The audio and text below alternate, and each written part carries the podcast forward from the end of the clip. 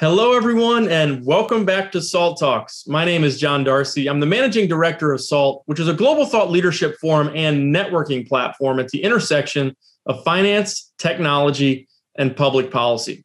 SALT Talks are a digital interview series with leading investors, creators, and thinkers. And our guest today actually fits sort of all three of those descriptions, but we'll get to that in a second.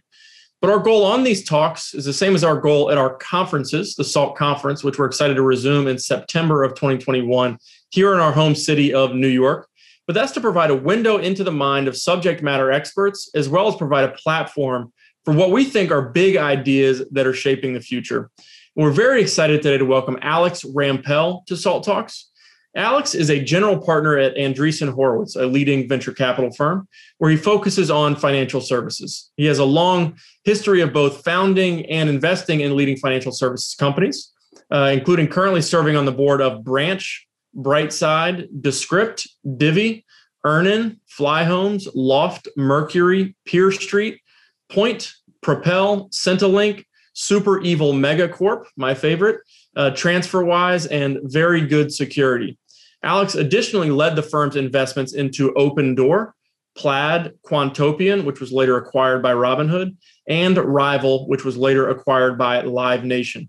Prior to joining Andreessen Horowitz, Alex co founded multiple companies, including Affirm, uh, which is a leader in the buy now, pay later space, uh, that he co founded with Max Levchin. Uh, Fraud Eliminator, which was acquired by McAfee in uh, 2006. Point TrialPay, which was acquired by Visa in 2015.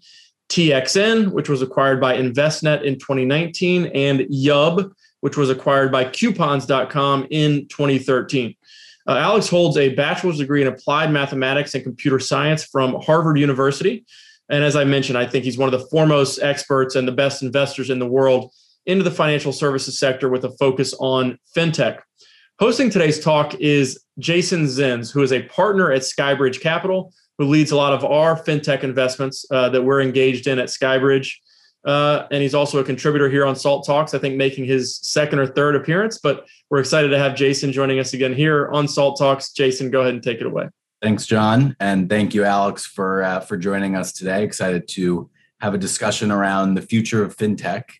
Uh, and before we dive into some of the relevant topics today, I want to start quickly with more of a, a personal question you have extensive experience as both a founder and operator, as well as more recently at Andreessen with um, with with more of an investment role. Um, so touch on if you can some of the differences in skill sets required for for those roles, as well as perhaps some of the the similarities or the synergies between the two. Sure. I mean, and ho- hopefully the synergies uh, are pronounced, but there are some people who are great investors and terrible entrepreneurs, and vice versa. Um, when our firm started, a lot of the logic behind getting founder CEOs as the investors is because they're going to have the most empathy. Like, you know, if you if you take somebody who's a spreadsheet wizard and they say, "Hey, let's make C1 that sell higher," um, what does that actually mean? Like, at a company, how do you actually increase your gross margin by five percent? Or how do you launch a product if you're relying on a bank to okay the entire approval process? And you know, one of the nice things about being an entrepreneur is that having been in the trenches and like, okay, when crap happens and everybody quits one day because they got higher offers from Facebook or you know, all the kinds of things that are the ups and downs of being an entrepreneur, it's nice when you have that experience. So again, you have empathy for the entrepreneur.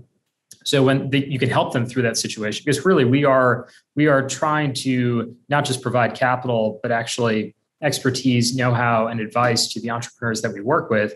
And it's kind of hard to do that if you haven't done the thing that they're doing right now.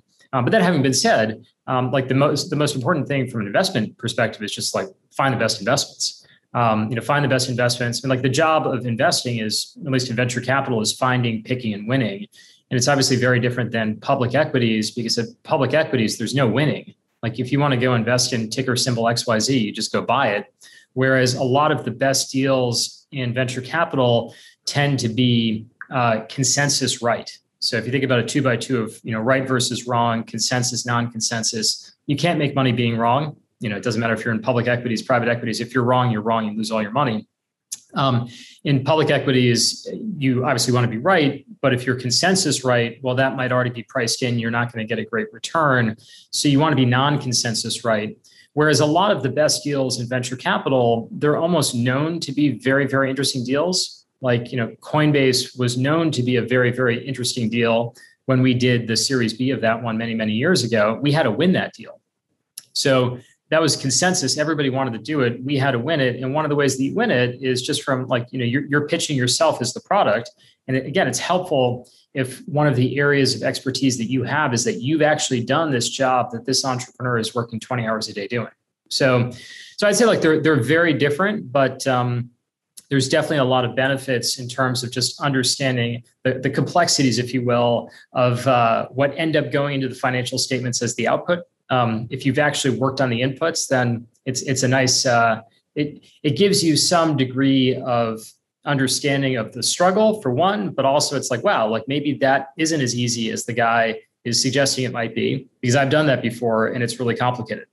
So having some empathy with with the founder across the table from you has been helpful in in winning deals, which seems like it's an increasingly important part of venture investing today. I think one one part I just want to highlight is it's not just identifying the next great investment. It's it's it's winning that investment and getting the company to actually agree to take your money. Is that something that has evolved and gotten more challenging or more apparent of late as more money has come into the space?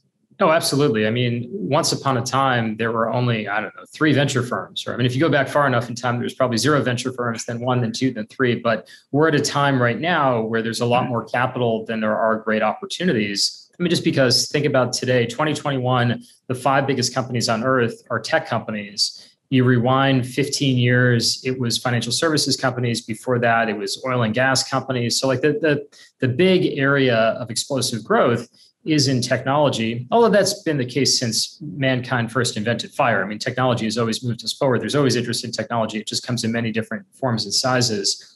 So now it really is a, it's kind of a seller's market. I mean, the seller being the seller of, of shares in companies, n- namely entrepreneurs. So they have a lot of choices around who to work with. Um, at the same time, the the outcomes have gotten much bigger, which is why you know what is called venture capital today is is a bigger asset class in many respects than it was in the past because you know once upon a time if you sold your company for 400 million dollars or 500 million dollars that was a big exit and in that era you'd have funds that were relatively small i mean now you have companies that when they go public they're worth tens of billions of dollars and it, it's not just all um, bananas like 1999 even though some people say that because there are real people using the internet i mean 4 billion people have smartphones um, Apple, Google, like these are tech companies that print cash. They're not just attracting eyeballs and hoping to monetize them later. So that's what's led. I mean, and you know, take zero percent interest rates and everything else. Add that to the mix. You have a lot of interest that's uh, going after this sector, which has made it more competitive, which is great for entrepreneurship. I mean, it, it, there's probably no better time on earth to be an entrepreneur. Well, we we uh, certainly have uh, picked up on some of those dynamics, and in some cases are are I guess guilty of of coming into to this space as new entrants. We've been a little more active in in the private markets, um, specifically on the fintech side, and and our view has been really post pandemic. Uh, that was really the catalyst that has now accelerated much of the disruption that we're seeing. And while there's been disruption going on for for many many years now, financial services, unlike other sectors, has arguably been the most resistant to change. Um, you have an interesting, I, I, assume, an interesting perspective on this because you've been in the space uh, for much, much longer. And so when you zoom out and you think of how fintech has evolved over the years, but really more specifically pre and post pandemic, uh, what are your views on, on that? Yeah, well, fintech, it's funny. Um, I gave a presentation a few years ago and I said, you know, what is fintech? And if you were to ask people 20 years ago, it would have been selling tech to Finns. And I highlighted this by showing a map of the world and I highlighted Finland, but it's not Finns with two ends like Finland. I mean, it really was selling technology to financial services firms. So FIS, Fiserv, TSYS, like these were a lot of the original financial services companies or fi- fintech companies, right? They were software companies selling software to banks. Um, so like, you know, somebody like TSYS uh, that was part of, I believe, Synovus. Was part of a bank. A bank said, "Hey, we need software to go actually issue credit cards and deal with like how much balance and whether or not we approve this transaction on the fly." They built that internally, and then they ended up spinning that out into a separate company called TSYS. It was worth tens of billions of dollars before it itself got acquired, and that was the original kind of Gen One of fintech. And now fintech is not. It's kind of like what you've seen happen with software, like 20 years ago, you could have had a Lyft or an Uber, but when the amount of capital available was low and risk taking was not extreme, and I mean that in a in a negative way towards then and a positive way towards now, what would Lyft or Uber have become? They would have been taxi dispatch services. It's like software, very high margin software. They just sell that software to taxi cab companies, but the whole experience would have been terrible. And of course, taxis are still terrible today, but Uber and Lyft have really changed that industry. And if you think about where I'm going with this metaphor, it's all right, uh, we're going to build a software company, a fintech company that sells software to banks, but banks suck because if you want to go transfer money from, I don't know, dollars and send it to the UK, you have to go to the Bank of America branch and wait in line for two hours and then fill out all these forms. And then they screw it up and they get like a decimal place wrong. Then you have to go back and do it again. I mean, like this is the kind of stuff that you have to deal with with the bank. And just having software wouldn't make the entire experience better. What you've got to do, if you really believe in the software that you're building, is you vertically integrate. You say, I'm going to be my own customer. I'm not going to, I'm not going to wait five years to sell Bank of America on something that they don't want and they don't really care because they have this like nice little oligopoly going. Like I'm going to crush Bank of America. So, you know, somebody like Chime today, I really admire. I mean, we're not an investor, so this is uh, genuine admiration somebody like Chime, like they built a lot of software. And you know, what would they have done 10 or 15 or 20 years ago in FinTech 1.0? Well, they probably would have sold that software to banks and said, hey, uh, kind of like what Digital Insight does or what Jack Henry does, like, you know, make software that banks buy. Again, Jack Henry is a very valuable company, but if you want to make the experience much better and say, hey, you can get paid two days early um, or no overdraft fees, um, or really take take advantage of the cost advantages of the internet, right? I mean, like, what has COVID done? It's like, why the hell would you go to a bank branch? It was kind of comical to me, like when the government is just kind of like flippantly shutting down X versus Y, and it's like, who knows? Like, why is the wine store open, but the gym that actually makes you healthy is closed? It's like, who the hell knows? It doesn't make any sense. But the thing that is a absolutely necessary thing that has to be open all the time is a bank. Really? Like, this is the 21st century. What do you do in a bank? Like, do you need to try on a mortgage? Like it makes sense to buy clothes maybe offline, but even that's moving online. So I just think the bank branch is an anachronism. All of these banks are really tied into this very like I, I won't even call it 20th century. It's like 18th century notion of it's like physical presence is what gives you the right to go offer financial services to your local community. Like, yeah, that made sense in the 1800s where you stored your gold in a safe and then the bank guarded it with like guys with guns. That's not where the world is today. I mean, cash is going away. There's really no reason to go to a bank branch. And banks are really clinging on to this old fashioned technology. And then there are other areas of financial services like take insurance. Like, do you really want to get sold insurance by an agent who like wants to talk to you on the phone if you're 30 years old? Like, no. Um, and this is one of the jokes that I make, which is if, if you're under 30, do you know what the least used app on your phone is? Well, it's called the phone app, right? It's like the one where you actually talk to people. So there really is a generational divide, which is one of the other reasons why you have this massive uh, once in a generation opportunity. Which is, you know, I, I, would say if you're under the age of 30 or 40, people just want to buy things in a different way. They don't want to talk to a salesperson. They just want to point, click, purchase. And then on top of that, you have the geographical opportunity, which is, you know, take Nigeria, 200 million plus people. Almost all of them now have smartphones. Like a smartphone's 40 bucks. Uh, that is now a bank. So a lot of people that were skipped over for getting offered financial services, whether it's investments or interest bearing accounts or just digital money. So, you know, if, if you live in a country with a massively inflationary currency and you want to go swap it to dollars, wouldn't it be great if you could do that online? You don't have to go to a branch. You don't have to go like wait in line. You don't have to get robbed while you do that. Like these are all things that technology is moving forward. So, I mean, I, I think there are trillions of dollars of market cap in what I would actually more broadly define as uh, FIRE. It's financial services, insurance, and real estate. Like all of those different industries are going to be upended by the internet.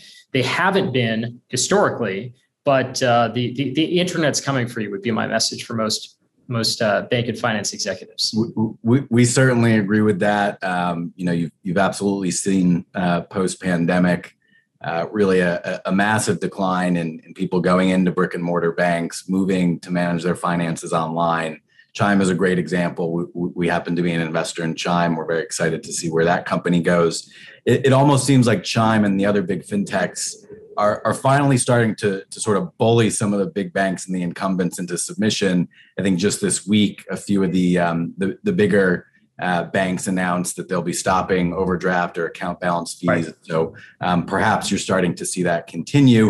Uh, and that's a concept I want to come back to in, in, in a moment as far as how uh, the banks are, are responding. But um, to be blunt, do you, do you think fintech is going to do to the big banks and financial services what Amazon did to retail over the years? Well, it's complicated. So, I mean, I, I don't want to write off the banks altogether. And a lot of what they have going for them is, I mean, they have higher operating costs in terms of the bank branches. They have 5,000 people working in compliance when they could just write their own software if they had competent software engineers and then, you know, do it at a fraction of the cost. But what is what does JP Morgan have as an example? Well, JP Morgan has over a trillion dollars of retail deposits. And how can any fintech company uh, that is not a chartered bank uh, have a lower cost of capital than JP Morgan. Like they can't. So when you look at things like lending, it's like, okay, well, the, the cost of maybe originating a loan or servicing a loan, all of these things will be cheaper for the financial services upstarts, the fintech guys. But the cost of capital is just massively, massively lower for the entrenched incumbents. Um, and part of that is just a regulatory thing which is like, why not make it very, very easy for every one of these fintechs to become a bank? Um, because like you, you can't be an eBay for money, if you will, uh, if you aren't actually able to take deposits and use those deposits to fund your loans. To do that, you have to be a bank. So that's the big advantage that the banks have. The big disadvantage that the banks have is that they've got bad technology. They have entrenched P&L lines, like you mentioned, the overdraft thing. Like I think Bank of America made over a billion dollars last year on overdraft fees. So they've got a guy or a gal or somebody who's in charge of the P&L for overdraft. And it's like right now it's a P. Like why do you want to turn that into an L? Um, and you take an, you take away enough of these things that are right now very big profit centers like you've got no business and you have a cost structure that's very bloated as well. So, I mean, if, if you're running Bank of America or Citi or Chase or any of these, you should probably figure out a way within two years to completely exit branches, go digital only, offer digital service. And if you can do that very, very quickly and you're making most of your money on net interest margin, then you as a bank, I mean, this is where Walmart beats Amazon right? Because the, the, the, challenge with Amazon versus Walmart is kind of twofold. One is that there's no way in hell Walmart's ever going to invent an Amazon Web Services. So, like the optionality on product expansion for Walmart is basically nil. Um, and they have this physical footprint, but the physical footprint for Walmart, I would argue, is actually valuable.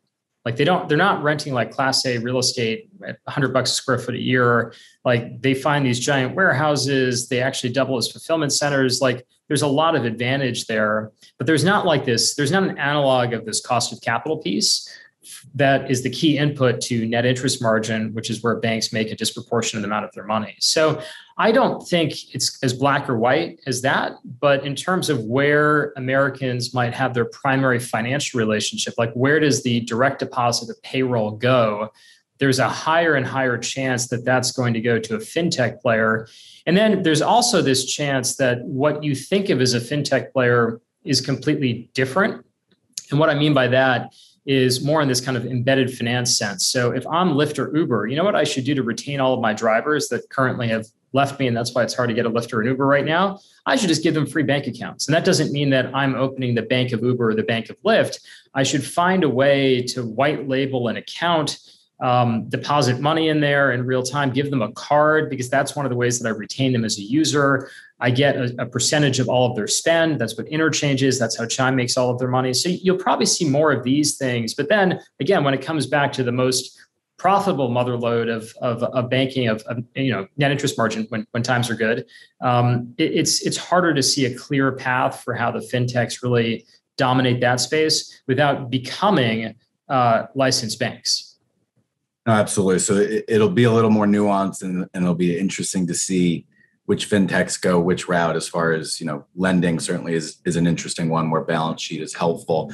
I think you also identified some of the clear issues with the the bank business models which i'm sure inside of these big banks they're well aware of as well right? The cost structure that's eaten up by their real estate footprint uh, the the p&l it's driven by charging customers fees which is a, a big reason why they're going to fintechs like chime. Um, do you think that there's enough goodwill uh, within or, or, or willpower, I should say, within the banks to innovate and get past uh, the inertia in their business structure, the bureaucracy and the politics that goes on inside these banks, or is it just going to be a slow bleed? And and you know certainly some some may innovate, right? Like impossible to ever bet against Jamie Dimon at J.P. Morgan. Certainly Visa, which uh, which you've worked at, as um, has been innovating through acquisitions and new products. Um, but broadly, do you think do you think that the big banks, the incumbents, uh, are going to be able to innovate in the ways that they need to? Yeah, I mean, there's a saying that I use a lot, um, which is the battle between every startup and incumbent is whether the startup gets distribution before the incumbent gets innovation. And I think it's it's true for everything, but it's particularly true here because to go get access to millions and millions of um, of customers, like to get them to switch from a direct deposit at Bank of America to this unknown company called Chime that loses money. Like, you know, would my grandmother who lived you know throughout the Great Depression, would she, would she put money in a bank like like Chime or a non-bank like Chime? Like probably not. So to win people over takes time. Like that's the thing that people kind of underestimate. I mean, like which which I have a lot of experience. Like you asked about the entrepreneur experience. It's like wow, like it's really hard to acquire customers on the internet. It's not hard to give away money on the internet, but to go get, win over customers, get them to deposit their life savings with you, like that kind of stuff is very, very hard. Um, so, and it's not like this. Um, this this is not like you know Blockbuster that's going to get run out of business by Netflix. It's like you know, JPM has many business lines, one of which is retail like if if retail suffers and loses 5% account volume but really only like the tiny accounts that kind of complain about overdraft fees and everything else it's like it's kind of a non-issue for them. I mean it's an issue but it's not it's not existential. Whereas when people start buying at amazon like that is an existential problem for circuit city or compusa or any one of the you know 100 uh, tombstones that now lie in the, the internet graveyard or the killed by the internet graveyard. So i i, I think it really um, I, I think it's a little bit more nuanced than that. Um, and you know, the, the, big banks, to their credit, they are moving more towards this uh, digital first embrace. But I, I, gave a talk at a big bank maybe three years ago, and I had this whole thing where it's like I start off with this SAT analogy, which is you know, Walmart is to Amazon as you know XYZ bank that I was talking at is to what? And they were like, can you take that out? Because we, we have a person here who's in charge of expanding our branch network. And I was like, no, I'm not going to take it out because I don't think you should be expanding your branch network. It doesn't make any sense. Um, they're like, no, but like we actually, we saw that in places where we have more branches, we get more accounts. And it's like, you know, there, there's this thing called correlation and there's this thing called causation. I would make sure there's a causal relationship between the two before you, uh, before you go all in on this like correlation thing. So I, I think they'll they'll get with the program eventually. Again, it's not it's not an existential threat, but I could see like this, and, and actually like in, in their defense as well, like they have to serve not two masters, but kind of two different age groups, if you will, which is there are people who are 75 who if they're like hey if i have a problem with my bank account i want to go into a branch and talk to a person and they're like no no you gotta and by the way who has all the money in america? It's not people that are 15 right? It's not people that are 20 so there is this generational thing where like an older bank actually has to serve two different demographic groups. One of which is probably very very comfortable going to bank branches. The other one is like why the hell would i do that? So and obviously if you're if you're a new upstart you're just like you know to hell with the people that are rich that have you know millions of dollars and are 75 and older. I'm just going to focus on people that i don't have to go build a physical presence for. But you know that, that having been said I, I, I think they all have apps. That's kind of proof in and of itself. It's not like they haven't gotten with the program, but they haven't gone all in on that as a strategy, whereas that is the all in strategy for all the fintech guys. And, and it seems like to to pick up on a point you just mentioned, in, in many in many cases, the banks versus the fintechs are serving different demographics, different constituents. and it'll be interesting to see as as that continues to play out and that expands, and then they really start to play on each other's turf. Um, how, uh, how how they react. Hopefully, it's ultimately the consumer that that will benefit from from that competition. Um, I want to shift gears a little bit and pick up on a, a concept that, that you mentioned in, in one of your comments a moment ago. Uh, this idea of embedded finance, um, which is an idea that you and, and your colleagues have, uh, at Andreessen Horowitz have been talking about for for a number of years um, sort of this notion that uh, all, all, companies will be fintech companies. Can you explain at a high level uh, what what that concept means? And, and you touched on an example already, but if, if you could sort of hammer that point home, because I, I, do think it's a, a very important trend that we're seeing. Sure. So I'll, I'll start with a little joke, which I like, which is uh, there, there are two pigs in a barn, and one of them says to the other one, like, this place is great. Everything's free. The food's free. It's heated and then the caption underneath the little cartoon says, if you're not the customer, you're the product being sold. You see, the pigs are about to become bacon. Um, and effectively, there are two ways of making money as a consumer company. You either sell a product or sell a transaction or sell a subscription to a consumer. So, like Peloton, they're selling you a subscription, that's very, very clear. Or you are selling the consumer to an advertiser. So, Facebook, you're the product uh, I mean, you are the customer of Facebook, but not really, not financially. You're not paying anything. You're being sold. The impression that's being offered to you is being sold to an advertiser. And those are kind of like it's option A or option B. We even ask people when they're pitching us, like, how are you going to make money? Is it a transactional business model or an advertising business model? Well, now there's a third one, which is this embedded finance thing, which is like if, if the if you update that two pigs uh, little cartoon, it would be like, no, um, the, the barn is free. But they just want us to use their co-branded credit card and de- deposit all of our payroll into their bank account and, and, and. So what's happening right now is that if you look at B2B SaaS as an example, like look at a company like MindBody, which basically does like, you know, CRM and booking services for spas and, and beauty salons and whatnot. Um, they made money by selling software but actually, it's like now they'll do credit card processing for you. Oh, wait, your spa needs money in advance of getting paid by all of these consumers that have bookings next week. We'll give you a loan.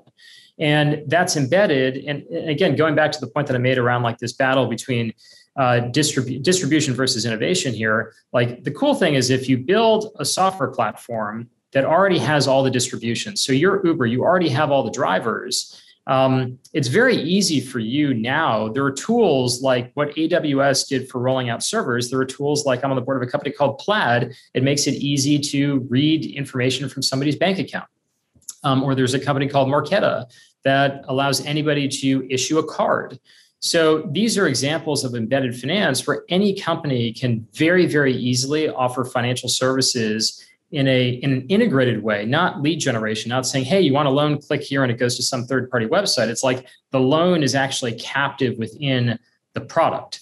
And you've seen the financial services companies do this first. Like, you know, Square has a very low margin credit card processing business. Um, but guess what? That gives them captive rights to that entire merchant base to do what's called, um, you know, a merchant cash advance business, an MCA business, where they can say, okay, we have this thing called Square Capital. We're just going to take 5% uh, off the top, not 2% or not 2.9%, but like until we're going to give you a loan right now. And then we're going to get the next week of credit card payments as they come in. And that's how we're going to pay off the loan. We have better underwriting that way, but we're embedding this lending thing into our company. But that kind of makes sense for Square because you kind of, I mean, Square just got a banking charter. They're, they're getting an ILC, I should say. Um, but, you know, what about companies like MindBody? Um, what about companies like Toast, which is like Square for restaurants, or like there's a company that, that pitched us that does um, it's like a operating system for body shops for your car.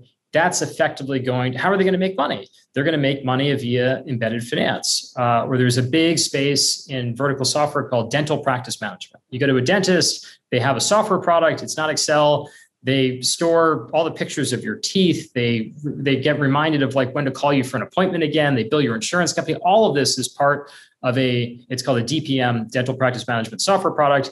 Like it's kind of a small market but actually, it's not once you think about the embedded lending opportunities, either to the patients or to the doctors. You think about the VIG on credit card payments that you're going to get. Like these are massive, massive spaces. So the point is that almost every company, if they have a long lived relationship with the consumer or a business, has an ability to embed financial services monetization um, in a way that they control. And that begets two opportunities. One is it's the infrastructure layer, like that's why we bet on something like Plaid, or why you know Marqeta might be interesting, or a lot of these things that allow anybody to add this financial services line um, or line item to their revenue lineup.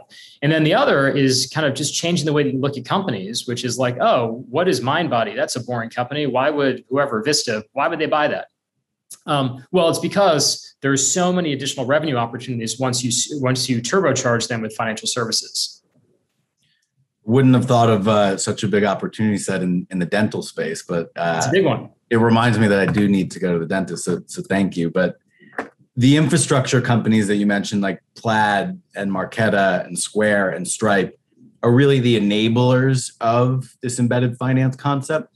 Um, but ultimately, it's up to the companies themselves to really implement that and even to go so far as to base their business model around it so where are where do you think we are in, in that evolution? Is this just a buzzword that's being talked about in VC circles or fintechs that are popping up around it? Where are we in in you know corporate America, whether it's Fortune 500 uh, to to early stage startups? Well, I think right now the charge is being led by companies that actually have a well number one you have to have a close relationship with your client or customer if it's somebody that you see once a year and you think oh that's going to be like I'm Zynga, the game company. I'm going to get people to use my bank. It's like that's that's probably not the right relationship. But you know, if, if you're QuickBooks and you're like, wait a minute, like why don't I just offer my own insurance? Like I already know like how much money this small business makes. Like how do I embed insurance in there? Like that makes a ton of sense. Um, and this is a top priority for a lot of the companies that already have a financial relationship. They just never had the tools it's like, okay, I know I want to launch a website, but there's no AWS. Well, you know, I'm sure Intuit's had this idea for a long time, but now that the building blocks are available, they're able to actually do it. So I would expect companies like them to, to do this much more quickly. I think for ones where it's like, you know, dental practice management, um, like th- there's a company called Synchrony, uh, which is, it's one of the biggest players in the kind of installment payments place uh, space. Um, and they have one of their most profitable business lines is called care credit where they do installment payments for elective medical procedures. Um, and dental would be considered one of those as well. So things that aren't covered by insurance. So um, they have always been the like they, they've relied on like just selling to doctors offices for a very long time and that's how they've gotten their distribution. But you know one of the dangers to them as an example is that if you have the dental practice management software that says hey wait a minute we should do this right? Um, they're not going to they don't even have to do it themselves. They're not like i don't think that um, you know henry schein the dental supplies company and their software product is going to go figure out balance sheet lending but they can take some they can bid out that space white label it, and then get a big chunk of the economics. I mean, it's kind of like what you've seen with Shopify as well. Like, how does Shopify make money? Well, Shopify makes money by they've just got recurring, they, they, have a recurring billing model for their hundreds of thousands of small merchants, but they also make money on payments that they offer. So I think kind of V1 is always going to be like where there's a clear financial relationship. V2 is where there's like almost a clear business relationship, like dental practice manager, like I help you run your business. MindBody, I help you run your business uh, Service Titan is like a operating system for HVAC contractors. So like it keeps track of your jobs, where you're going next, what your billings are, like all of this kind of stuff. You know, it's a multi-billion dollar company. It's still private. How can they make money? Well, they own this relationship. They run the HVAC contractor's business. It's trivial for them to add lending and payments now that the tools are available. But the ones that are kind of further afield is it's like, should Apple offer a bank? Should Google offer a bank? It's like, uh, I don't know, like if I'm Apple or Google and I'm printing, you know, tens of billions of dollars a year of, of net income, I'm not sure if I want to mess around with this like low margin thing called financial services versus if I'm a SaaS company with a couple hundred million dollars of ARR. Um, and it turns out that by getting two points of GM of my customers' GMV, I can double or triple that number. It's almost a no brainer big, big tech certainly seems to have enough of their own regulatory issues. I, I, I don't know that they want to add on. Yeah, I mean, if uh, like the only way that it could be worse is like, okay, I'm, I, I want to do my big tech thing and censor speech, and I want to be an oil company, and I want to be a bank. That's the only way that you could potentially be run more afoul of, of government regulations. So I, I think that the big guys are going to tiptoe more slowly. They're going to be more of an enabler So, you know, if you think about where the future goes in five or 10 years, will you still get solicitations to go sign up for a credit card in US postal mail? And I think absolutely not. Um, there's probably going to be an app store for financial products, and that's going to sit on your phone. So just like there's the app store on my iPhone where I can go download whatever app I want, well, I have my Apple Wallet. Like that should be not just adding stuff to my Apple Wallet, but it's like, oh, I want to get a Capital One card. I should be able to permission my contact information. Like just like you know, you go and install an app on your phone. It says, "Do we have access? Can we have access to your photos? Can we have access to your contacts, your location?" It's permissioning, right? And you as a consumer get to choose the permissions that you give the app. And one set of data that you have is like your social, where you live, your credit history, all of that. Like, you know, my vision for the future is that, and this is where I think the big tech guys are going to play a big, uh, a disproportionate place as opposed to like trying to own the account. Is you're going to go to the Apple Wallet or the Google Wallet and say, I want to add a new card to my wallet, and then uh, it's going to say, do you do you permission your social and everything else to Capital One? And I'll say yes. And then boom, uh, I'll get decisioned on the spot. I'll either get the Capital One card or I won't. It gets provisioned to my wallet. There we go. And by the way, I can do the same thing with refinance. Um, you know, most of uh, companies like Lending Club, what do they do? They just go refinance credit card debt. Why can't I just add an auto refinance partner in my Apple wallet? Doesn't mean that Apple's going to be in the refinance business. That's a terrible idea. But it, what it does mean is that you're going to unbundle this idea of a product. Product is a credit card where I pay for things from the rate that I'm paying on my revolving credit line, which is, you know, happens on the back end. So, you know, Capital One can't stop me from paying off my entire 18% balance right away. Um, there are lots of people that are competing to get that business, and that will probably happen within these wallets as well.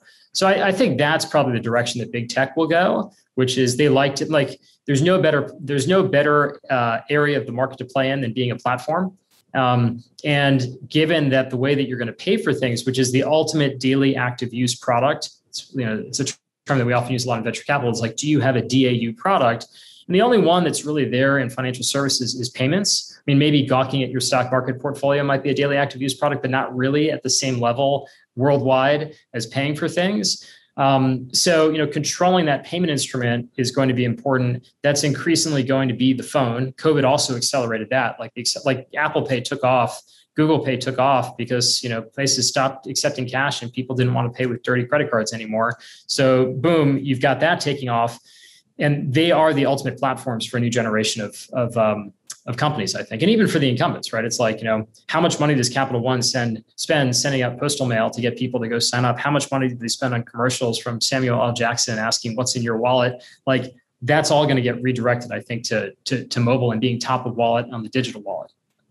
So it, this is a good a good shift into another topic I want to touch on, which which you've started to discuss um, as far as the future of payments, digital wallets I listened to a, a, great podcast recently that that you appeared on uh, with Patrick O'Shaughnessy, the the host of Invest Like the Best, um, a, a, great fintech uh, and and related podcast, um, perhaps just behind Salt Talks, of course. Um, but you did a great breakdown on Visa and the history of Visa, which I, I found to be fascinating. Um, you started a company that was ultimately acquired by Visa, and so you spent some time there. Um, so you certainly have some some unique insight into the future of payments, and, and you've started to allude um, to where we're headed. How far away do you think we are to to fully integrating payments and wallets onto our our iPhones? I think we're pretty close. Um, again, had it not been for COVID, um, we'd be doing this not as a Zoom, but probably in person. And Zoom kind of, you'll still have in person stuff, but Zooms are taking over for a lot of otherwise, you know, far away meetings that would have to be done via planes and in person. And I, I think the same thing can be said, as I mentioned, for uh, digital wallets, where it's really accelerated adoption. Um, but there's still like go to a gas station, most of them you can't pay with Apple Pay. So there still is this this lagging technology thing in the US. The irony is that the, the kind of more emerging the market, the more emerged it is in terms of this very, very topic. like you know china's an emerging market from a nobody had credit cards there 30 years ago perspective like they've fully emerged like there's no such thing as cash anymore it's like all of these qr code based payments so I, I That's think always we'll bothered me. But by the way, we uh, we always seem to be behind Europe. You mentioned China. Why is it the U.S. is always behind? Whether it's QR codes, even the credit card chip, is it just legacy systems? Well, I think it's like if it ain't broke, don't fix it. So it's one of these things like if you're running on cash and cash, cash, cash, cash, cash, and like nobody has cards, nobody has cards, and now it's like everybody gets a smartphone then it's like, oh, wow, like what's the best thing available? And we're competing with nothing. Like you go to the best available technology at the time. It's like, you know, there are no landlines in many countries because it's like, you know, many countries didn't have landlines for dozens, if not a hundred years. And then when this mobile technology kind of came available, then like everybody just got a smartphone or even before a smartphone, they just got a cell phone. So I think you have a little element of that here, which is a lot more people here have credit cards. We're kind of over penetrated relative to I don't know, like how many people in Nigeria have a credit card? Like almost nobody. How many people in Indonesia have a credit card? Almost nobody. Uh, it's very expensive to mail out plastic and to get merchants to go buy these terminals and all these different things. Like, what's the cheapest way of getting this out there? Well, everybody has a phone. Let's just use QR codes. Like QR codes aren't fundamentally better. There's nothing better about them. Um, if anything, they're a little bit slower. It's like I have to open up my phone and like like the the actual like NFC chip is probably the fastest. Like that's how Apple Pay works. Um, so I don't think we're necessarily behind. It's just like we don't really have an incentive to like change because it's not that hard in this country. I mean, even if you're at the lower end of the income bracket, like you can go into Walmart and buy a prepaid Visa card. It's not that hard. So I think that's the main reason why. But um, but kind of linking that to to your question of like where things go, like I mean, I, I think it's inevitable. Like there are some questions that are if questions. There's some questions that are when questions, and this is just a when one. Like, you know, will people be carrying around a dead cow wallet, which is what I call my my actual leather wallet that has like cash in it and credit cards and whatnot, in 10 years? It's like, no. Will that be eight years or five? Like, I, I don't know. I can't tell you exactly how many, but there's no question that all this stuff goes on your phone. It just makes a lot more sense. Um, it's gonna actually, I was joking with a colleague of mine, like, you know, what happens to like stick ups and robberies? Like, you know, what what do I steal from you? If, if all you have is your phone, right? And the phone will only unlock with like your face or your fingerprint and you have no cash, like, like what's the point of robbing people anymore? Like maybe, maybe criminals will have to go to like, you know, night school and, and study computer science and figure out how to blackmail people that way, as opposed to like, you know, sticking them up with a gun in San Francisco. So that's, that's an I, interesting concept. I had, I hadn't thought of, of, you know, mobile banking, digital wallets as a potential uh, uh, remedy for for crime. But well, it's going to create unemployment. Is the way of thinking. It's going to it's going to unemploy all the robbers. It's it's really unfortunate. So um, for for them, not for me. So you know, anyway, I I feel very very confident that it's going to happen, and it's already on its way to happening. The question is really more interesting for me is like what then changes in the world when you've built that like who gets disrupted and that's why i mentioned things like net interest margin where like if you could uh, if you could remove all friction, like a lot of banks just rely on friction. Like, why do I have an account with like crappy Bank of America? Um, this is actually true for years. It's like, so I remember this. Um, I wrote a check for somebody's bar mitzvah. They hadn't deposited it like three months later. I wanted to close my Bank of America account. I'm not going to do that and like have my check bounce. Like, what kind of what kind of schmuck would do that? So I leave this account open. And then I've got my direct deposit from my employer going in there. And then my gym membership is withdrawing from there. So it's like kind of there's too much friction for me to switch. But think about what happened with cell phones, where I used to have Sprint, and now I've had AT and T now for 20 years, or maybe not 20 years, but I don't know if you if you remember this, but the uh, the U.S. government said there has to be number portability between the cell phone carriers. So if you want to switch from Sprint to Verizon, uh, Sprint has to let you do that. They can't just hold on to your number. Whereas before, I don't know what it was, probably 2004, 2005, you couldn't do that. You were locked in with the carrier. And it actually incented, uh, from the carrier's perspective, uh, more more R and D and more capex. Like Verizon, like had the best network, and they weren't really being rewarded for it because like Sprint Sprint had the worst network and the Sprint customers didn't want to leave because it's like they'd have to lose their number. When that changed, you had a massive, massive migration. Like I was a Sprint customer that got the hell out of Sprint. Um, and this actually did happen. Like Sprint really suffered because they underinvested for a long time. The ones that actually overinvested and had like competent infrastructure where your, your call didn't get dropped every 10 seconds, they got an influx of customers. Like you could argue the same thing will happen with banks enabled by the mobile wallet increasing or rather decreasing the friction from moving from one account from one account to another. Because if you were to ask people it's like hey why don't you go switch your bank account? Like everybody's got their version of the bar mitzvah check and the gym payment and the netflix membership and the blah blah. It's just like too complicated.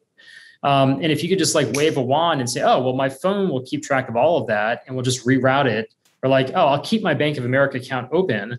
And then if there's a debit there, just push the $200 in there for the bar mitzvah gift. Like, great. Like, solves that problem, removes friction. And whenever you remove friction, it makes the customer experience so much better. Like, it actually increases competition. And by increasing competition, that's the way that customers actually pay less and get more.